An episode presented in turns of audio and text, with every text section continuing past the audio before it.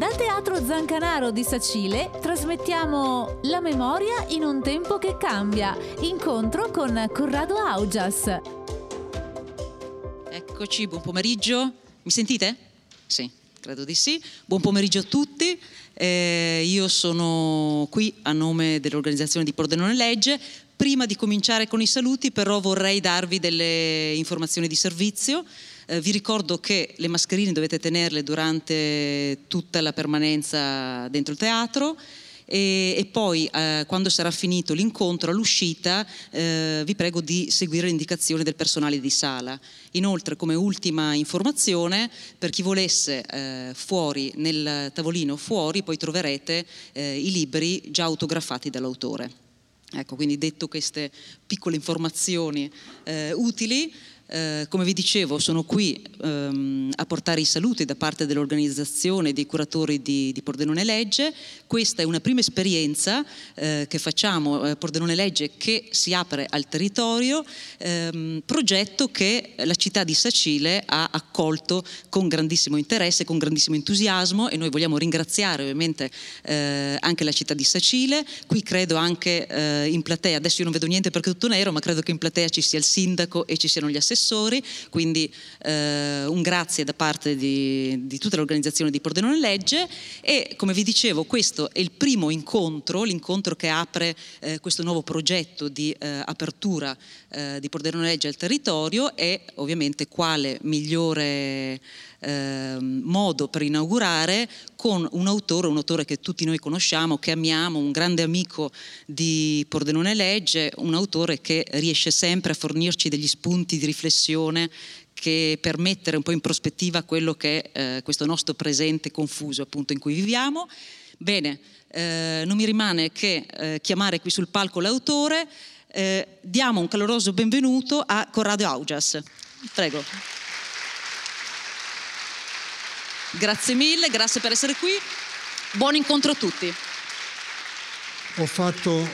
Grazie. Ho fatto questo giochetto perché volevo due applausi. Buonasera, buonasera signore e signori.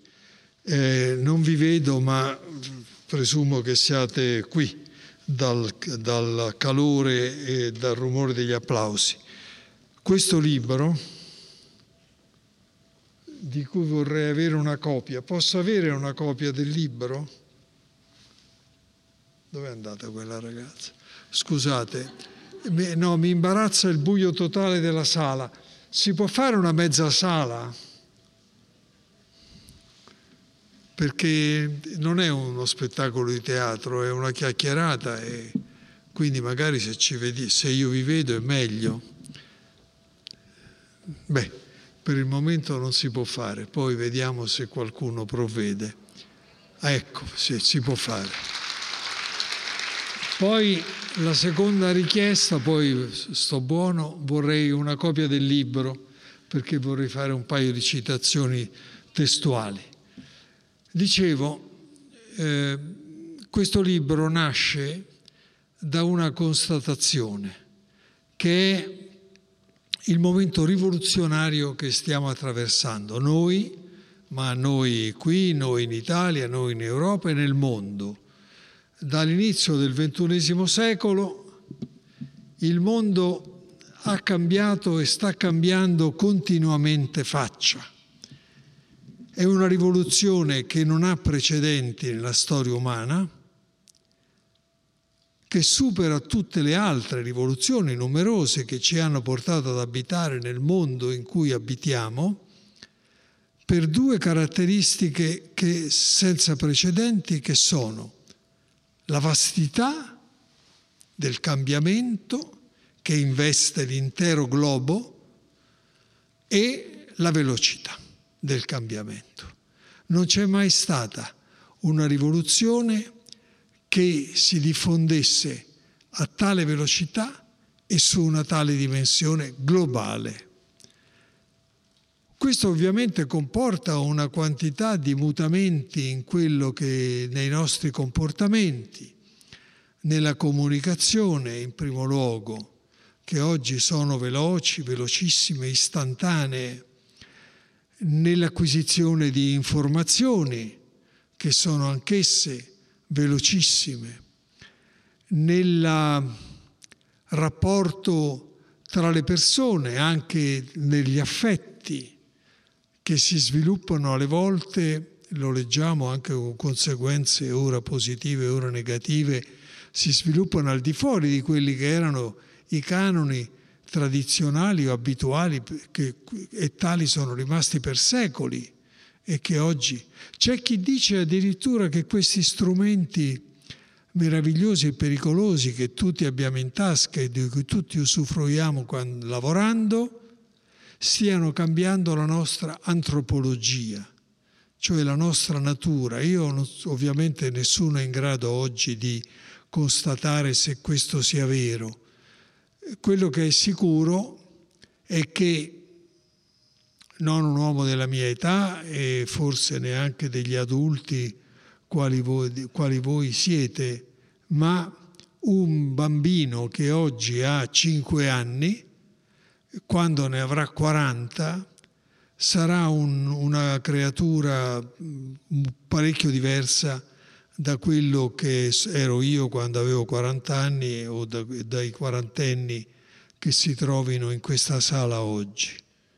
E questa è la rivoluzione. E allora il libro si prende di mira alcuni argomenti e cerca di dare una prospettiva. Perché vedete, la storia, al contrario di quanto scriveva Cicerone, che del resto è stato un po' frainteso, ma non è una maestra di vita. La, la storia non ha mai insegnato niente a nessuno, tanto è vero che si, in ogni epoca si sono continuati a fare gli stessi errori delle epoche precedenti. Però sapere, la, conoscere la storia, sapere quello che è accaduto e dunque i passi che progressivamente ci hanno portato al punto in cui ci troviamo, serve a mettere le cose in una prospettiva, che è una forma della conoscenza. Saper dare una prospettiva alle cose, il passaggio, è una forma della conoscenza. E avere una conoscenza il più ampia, il più la migliore possibile nelle circostanze date, oggi è diventato particolarmente importante. A cominciare dalla scuola, ovviamente, di argomento di cui questi giorni parliamo continuamente per via delle enormi difficoltà di far ripartire le scuole ai vari ordini e gradi in un tempo di epidemia, la quale non è, non è passata per niente, sta lì in agguato e, e aspetta soltanto il virus, aspetta soltanto che noi abbassiamo le difese per poter continuare a riprodursi a nostro danno, perché noi siamo il pranzo del virus, quindi è bene che ci sottraiamo alla sua fame. La scuola è il luogo deputato nelle società ben ordinate, il luogo deputato all'acquisizione de, della conoscenza, la quale scuola però non vive senza l'altra parte del, della conoscenza, che è la famiglia. Allora, quando leggiamo certi fatti di cronaca terribili, barbarici, noi ci chiediamo subito: quei bruti colpevoli di fare delle cose inenarrabili, quale scuola avranno avuto e in quale famiglia saranno cresciuti? E poi questo, la declinazione di questo requisito della conoscenza, ovviamente essendo un libro di alcune centinaia di pagine, si dipana attraverso una serie di, una casistica, possiamo dire. Per esempio, ci sono due o tre capitoli dedicati a noi italiani, alla nostra natura di popolo, ambigua natura di popolo, perché gli italiani hanno capito poco di se stessi, parlo di tutti, a cominciare da me, e ancor meno hanno fatto capire di quello che sono a chi ci giudica da fuori, come si è visto anche di recente a Bruxelles quando si è trattato di, quando è stato trattato il fondo di recupero, tra mille difficoltà e anche qualche sbavatura insultante. Ecco, sono tutte cose, sono tutte cose che vanno considerate per quello che sono, perché noi abbiamo questo carattere così ambiguo che ci espone a giudizi alle volte durissimi, e lì nel libro ci sono un paio di capitoli che cercano di circoscrivere con dati di fatto, non sono valutazioni così, sono dati di fatto presi dalla storia, si analizza il processo storico per appunto attraverso il quale siamo diventati nazione. Ecco, mi viene, dicendo nazione, mi viene in mente che un altro, come sei gentile, un angelo, vedete, c'ha pure le ali dietro la schiena. E mi viene in mente un capitolo che è dedicato sulla base di un grande saggio di Ernest Renan eh, a che cos'è una nazione.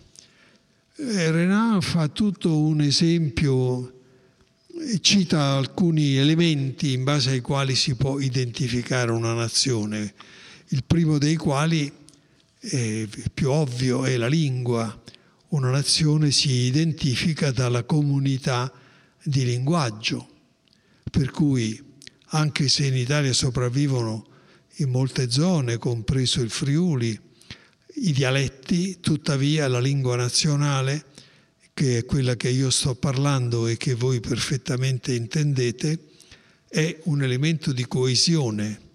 Lo si capisce bene all'estero. Se uno vive all'estero, come io sono vissuto gran tempo, e tu capisci bene l'importanza di poter comunicare, anche parlando magari disinvoltamente la lingua locale, di poter comunicare nella tua lingua madre, la quale si chiama madre non a caso, perché la lingua madre è quella nella quale si sono formati i nostri pensieri da bambini, non soltanto i pensieri, dai quali si è formata, si è conformata la glottide, cioè quell'apparato vocale si è adattato alla pronuncia della lingua che ci è stata madre, per cui l'italiano, per esempio, che è una lingua ricchissima di vocali, il che la rende molto musicale, è una lingua che ha conformato in un certo modo. Oggi, venendo qua, leggevo una pubblicità dove c'era scritto sportswear. In italiano quello sarebbe abbigliamento sportivo. Pensate voi la differenza che c'è tra sportswear, che sono due sillabe, con abbigliamento sportivo, che sono, hanno una dozzina di sillabe. Ecco, capite che cre- crescere da bambini dicendo sportswear o, cre- o dicendo abbigliamento sportivo fa tutta la differenza. Ma la lingua non basta, dice Renan. Poi c'è la storia comune, i pericoli e i dolori vissuti collettivamente, per esempio questa, questo flagello epidemico, oppure le gioie vissute collettivamente, per esempio, l'esempio più banale, una vittoria della nazionale di calcio, un primato sportivo. Ma poi tutto questo alla fine, dice, non basta. Oltre alle cose da ricordare, dice Renan, per fare una nazione ci sono anche le cose da dimenticare. E questo fa, può far sobbalzare, come sarebbe a dire, le cose da dimenticare. E beh, lui dice ci sono dei problemi irrisolvibili in ogni famiglia, in ogni famiglia e in ogni nazione, dei quali è bene tacere.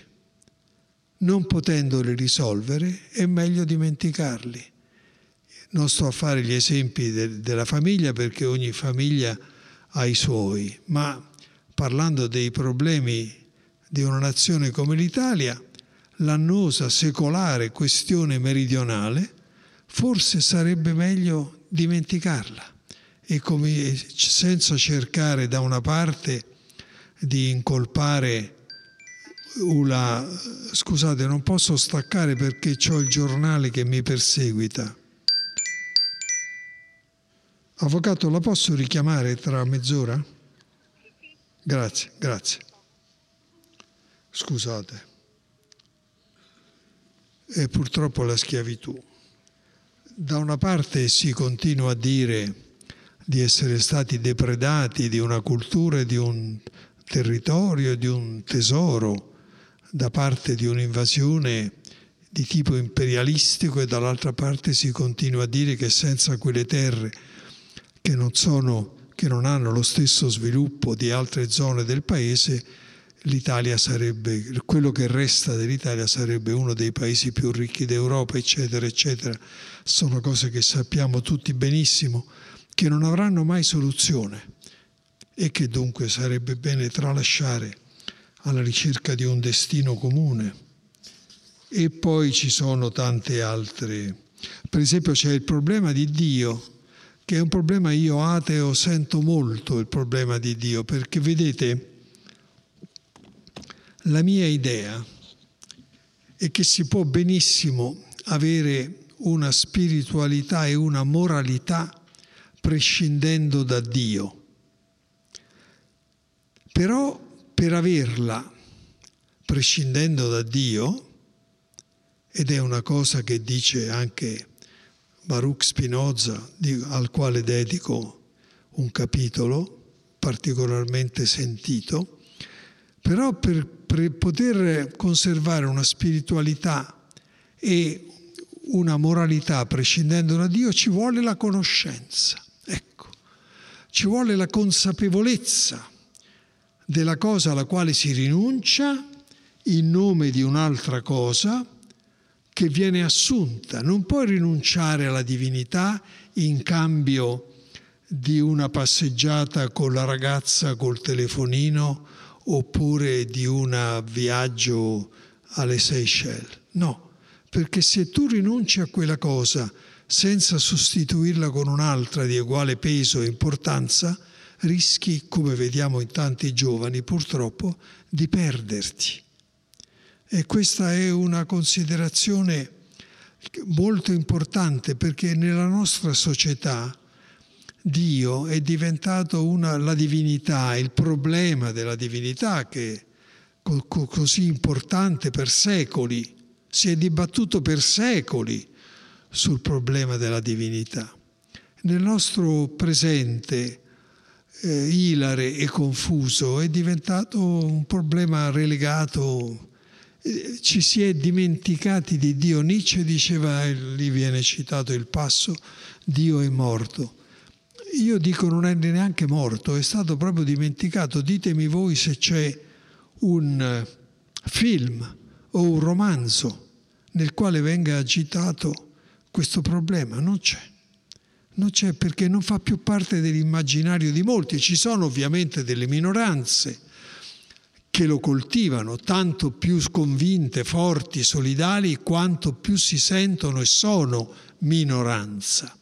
Ma al di là di quelle minoranze, il problema di Dio nel mondo occidentale, io vivo a Parigi spesso e qualche volta, adesso non lo faccio più, ma qualche volta andavo di domenica a curiosare in qualche chiesa e non c'era il prete officiante e tre, per, tre persone anziane che lo seguivano, cioè niente, niente. Dal Teatro Zancanaro di Sacile, La memoria in un tempo che cambia, incontro con Corrado Augias. Per contro, qualche anno fa ho fatto fare una piccola inchiesta in una chiesa romana che si chiama San Roberto Bellarmino, chiedendo, sapete quelle cose che si fanno col microfono prestato, scusi, lei, la domanda da fare era: lei sa perché questa chiesa è intitolata a, a Bellarmino e sa chi era Bellarmino? Nessuno lo sapeva. Cioè il popolo dei cattolici a Roma, quantomeno, è ormai un popolo, quello che, quelli che vanno a messa, no? Non sanno quasi niente della loro religione, il che è una cosa, insomma, sapete benissimo che cosa è, quindi è inutile che la qualifichi. Poi ci sono tanti argomenti, ma per esempio mi viene in mente, lo guardo qua, voi sapete che Voi sapete che noi siamo invasi dalla pornografia. Ora, quando io andavo a scuola, giravano certe fotografie, praticamente non si vedeva niente, erano tutte nere, stropicciate per, il troppo, per i troppi passaggi da una mano all'altra. Erano, più che delle foto, erano dei simboli, perché metaforici. Oggi la, non c'è non c'è ragazzo o ragazza che non frequenti i siti porno per curiosità, e anche perché la rete è invasa dalla pornografia. E, e allora mi sono chiesto: ma la pornografia è un succedaneo dell'erotismo oppure no? E ho preso come esempio in questo capitolo un bellissimo racconto che si chiama Senza Domani, francese, Point de Lendemain, di Vivant Denon. Vivant Denon era uno storico, collezionista d'arte per conto di Napoleone, è quello che praticamente ha fondato il Museo del Louvre. E lui ha scritto questo racconto, che è al fine Settecento, che è un delizioso racconto erotico. Si intitola Senza Domani perché è l'avventura di una notte che non avrà più alcun seguito, anche perché l'avventura è stata organizzata in vista di un certo fine che adesso qui salto, ma che si può leggere in queste pagine. E allora vi do un esempio di che cos'era. Eh, lo stile descrittivo di un racconto erotico di fine Settecento, tradotto in un buon italiano, e poi però vi dico la sorpresa, una sorpresa che lo accompagna. Allora c'è questo cavaliere che è stato invitato da una dama misteriosa nella sua bella dimora di campagna. Lui intuisce lo scopo per il quale è stato invitato, passeggiano nel giardino, le fragranze dei cespugli odorosi, il cielo stellato, il frinire delle cicale, e poi entrano in un padiglione. Vi ricordate Don Giovanni, il libretto di Don Giovanni, quando Don Giovanni cerca di sedurre Zerlina e le dice: vedi, quel casinetto è mio e là, mio ben, ci sposeremo.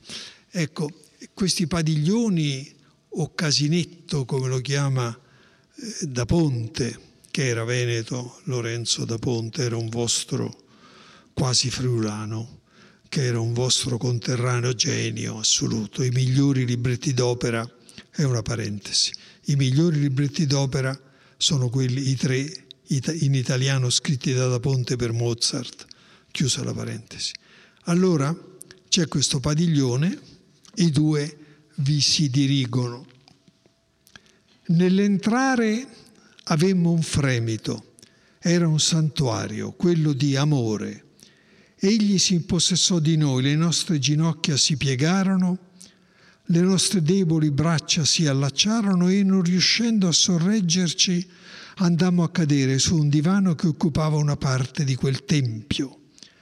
La luna tramontava e presto il suo ultimo raggio si portò via il velo di un pudore che credo diventasse importuno. Tutto si confuse nelle tenebre, la mano che voleva respingermi sentiva battere il mio cuore, colei che voleva fuggirmi ricadeva ancora più intenerita. Questo è lo stile di un... Non c'è io interrompo lì, ma non c'è granché da aggiungere neanche nel racconto completo. Tutto è suggerito senza essere mai reso esplicito. Tutto è suggerito, allu- si allude alla cosa. Del resto vi ricordate benissimo l'episodio di Paolo e Francesca nel Quinto dell'Inferno, quando... Galeotto fu il libro e chi lo scrisse, quel giorno più non vi leggemmo avante. Anche lì c'è la reticenza del poeta che non dice niente, però fa capire che il libro cade di mano e succede quello che doveva succedere e che porterà l'infelice alla morte. Ecco, questa è la allusione, la reticente ma molto allusiva, del racconto erotico. Qualche anno dopo venne scritta, composta una versione pornografica dello stesso racconto, dove tutto ciò che lì era alluso diventa esplicito. E allora, se io vi leggo qualche riga nei limiti della decenza di questa seconda versione, la differenza tra erotismo e pornografia balza immediatamente agli occhi. Con le gonne sollevate fino al di sopra delle anche, la signora di Terville s'era seduta su di me.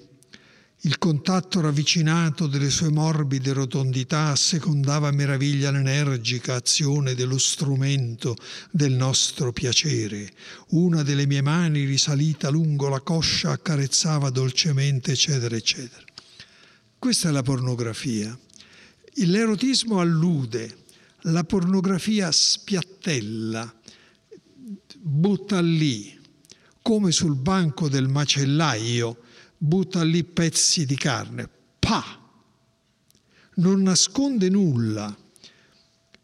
La letteratura erotica fa del lettore il suo complice, non lo assale, lo blandisce. Potremmo dire che danza con lui, nel senso che gira con levità intorno all'argomento. La pornografia afferra invece il lettore per il collo e lo sbatte sul letto a fare virtuale compagnia ai protagonisti.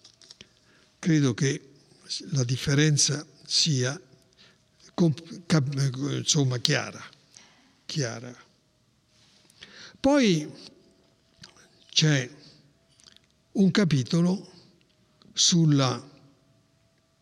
Per esempio c'è un capitolo che a me piace, cioè a me è interessato molto scrivere, che è sulla storia, che comincia con una citazione bellissima di Antonio Gramsci, il quale, scrivendo al figlio Delio, poco tempo prima di morire, era già molto malato, a proposito della storia, dice: «Mi sento un po' stanco e non posso scriverti molto. Tu scrivimi sempre, e di tutto ciò che ti interessa a scuola. Io penso che la storia ti piaccia, come piaceva a me quando avevo la tua età, perché riguarda gli uomini viventi e tutto ciò che riguarda gli uomini, quanti più uomini è possibile, tutti gli uomini del mondo, in quanto si uniscono fra loro in società e lavorano e lottano e migliorano se stessi, non può non piacerti più di ogni altra cosa». Vedete, Gramsci raccomanda su... Ma santo cielo, mi dovete perdonare due volte.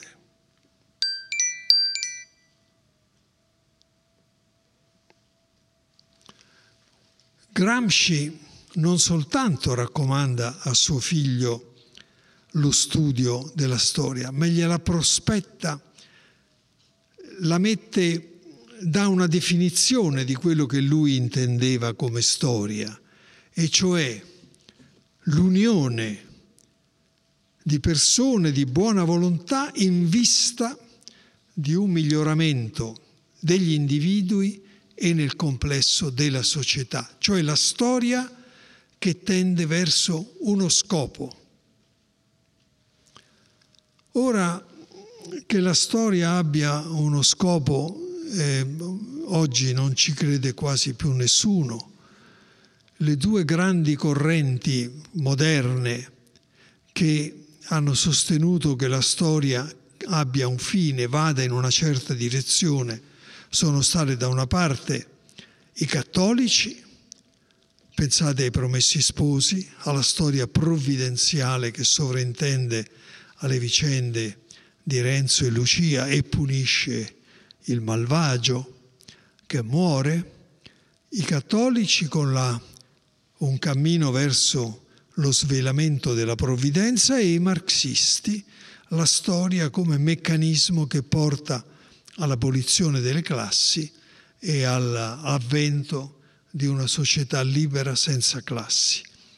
Ma oggi queste due ideologie, insomma, sono chiaramente non ci crede più nessuno. Difatti la storia, come dice anche un po' il titolo di questo libro, sembra piuttosto una marmellata, un, un amalgama caotico di un presente confuso del quale è difficile capire scopo, andamento, destinazione, se mai una ce ne fosse. Vediamo qualche altro capitolo. Beh, ah sì, dimenticavo una delle cose più importanti.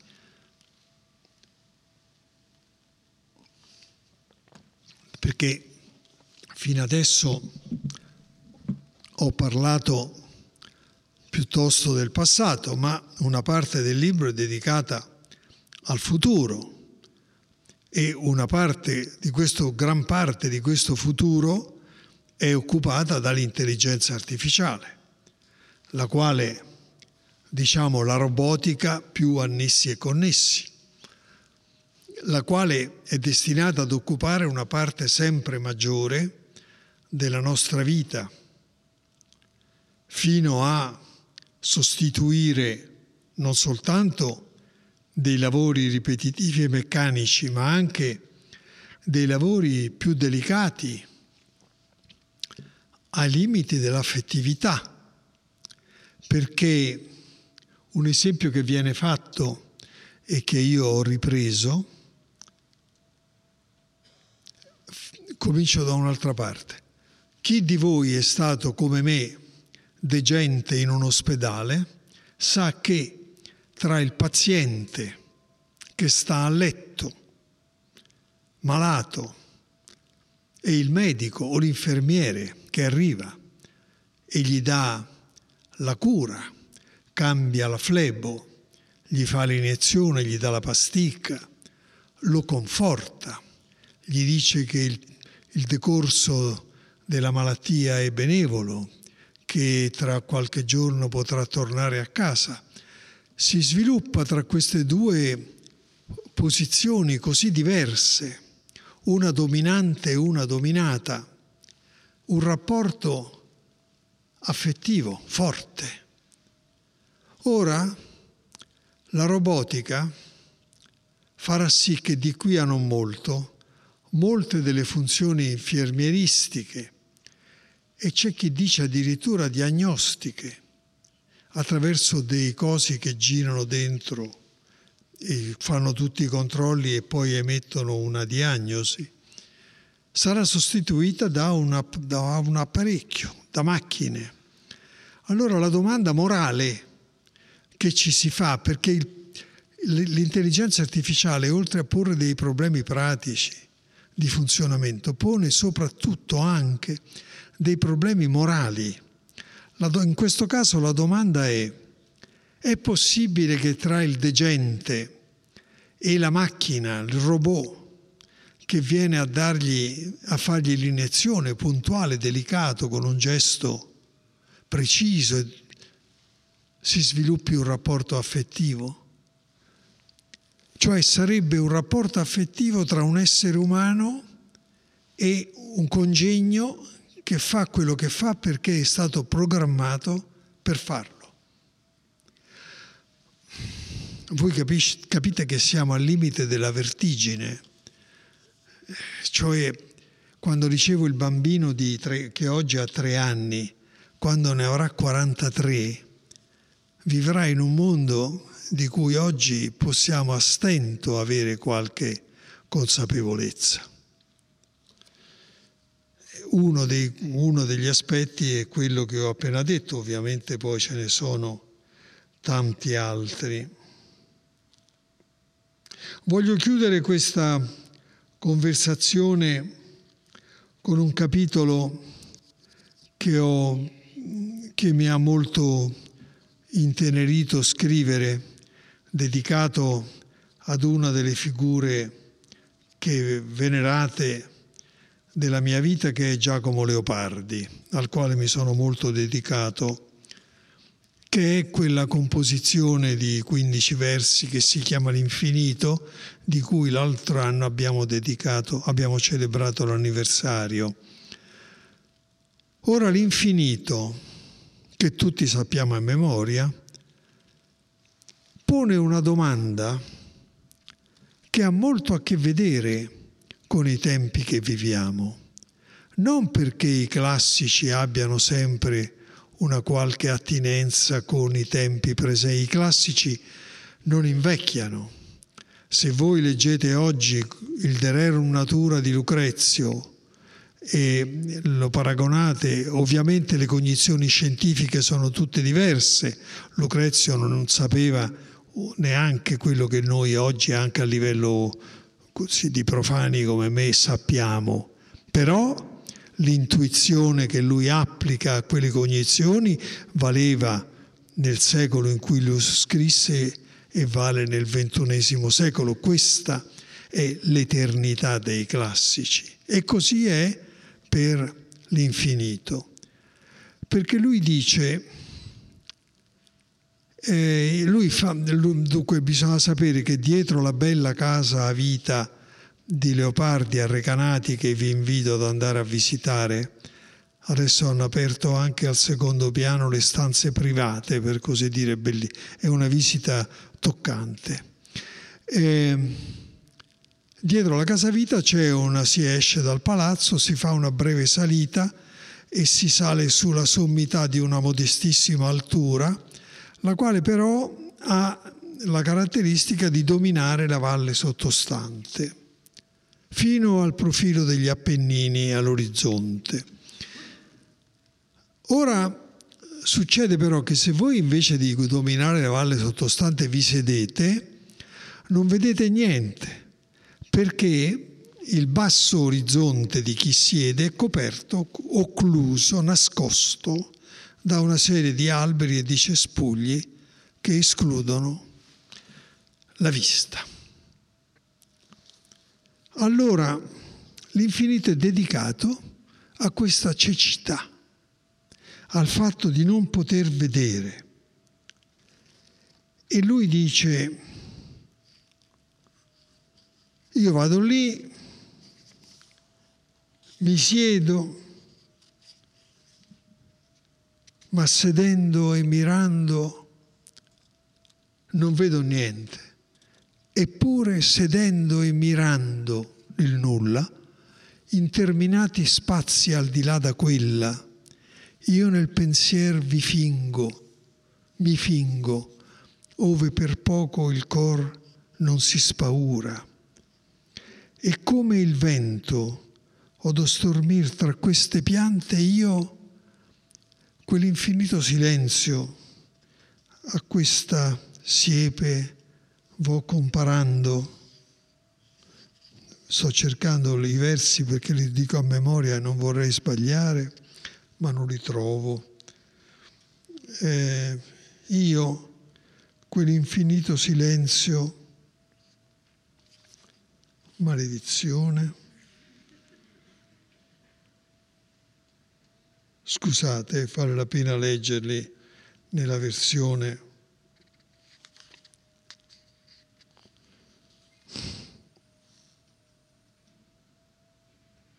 vabbè, non li trovo, li dico a memoria. Eh, vo comparando e mi sovvien l'eterno e le morte stagioni e la presente è viva e il suon di lei e in questa immensità s'annega il pensier mio e il naufragar m'è dolce in questo mare. I versi che chiudono il ragionamento e danno senso al componimento sono gli ultimi due. In questa immensità, quale immensità? Che non vedi niente, è l'immensità della sua immaginazione.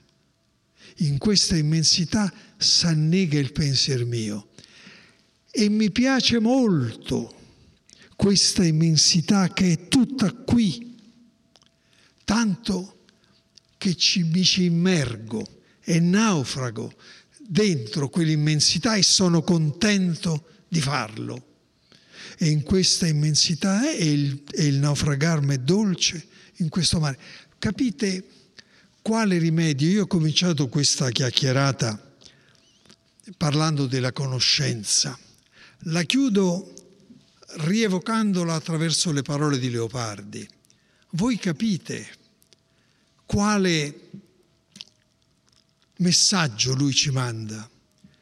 Non ha molta importanza quello che vi circonda, quello che potete vedere o non vedere, il viaggio che potete fare o non fare, l'amore che potete incontrare o non incontrare.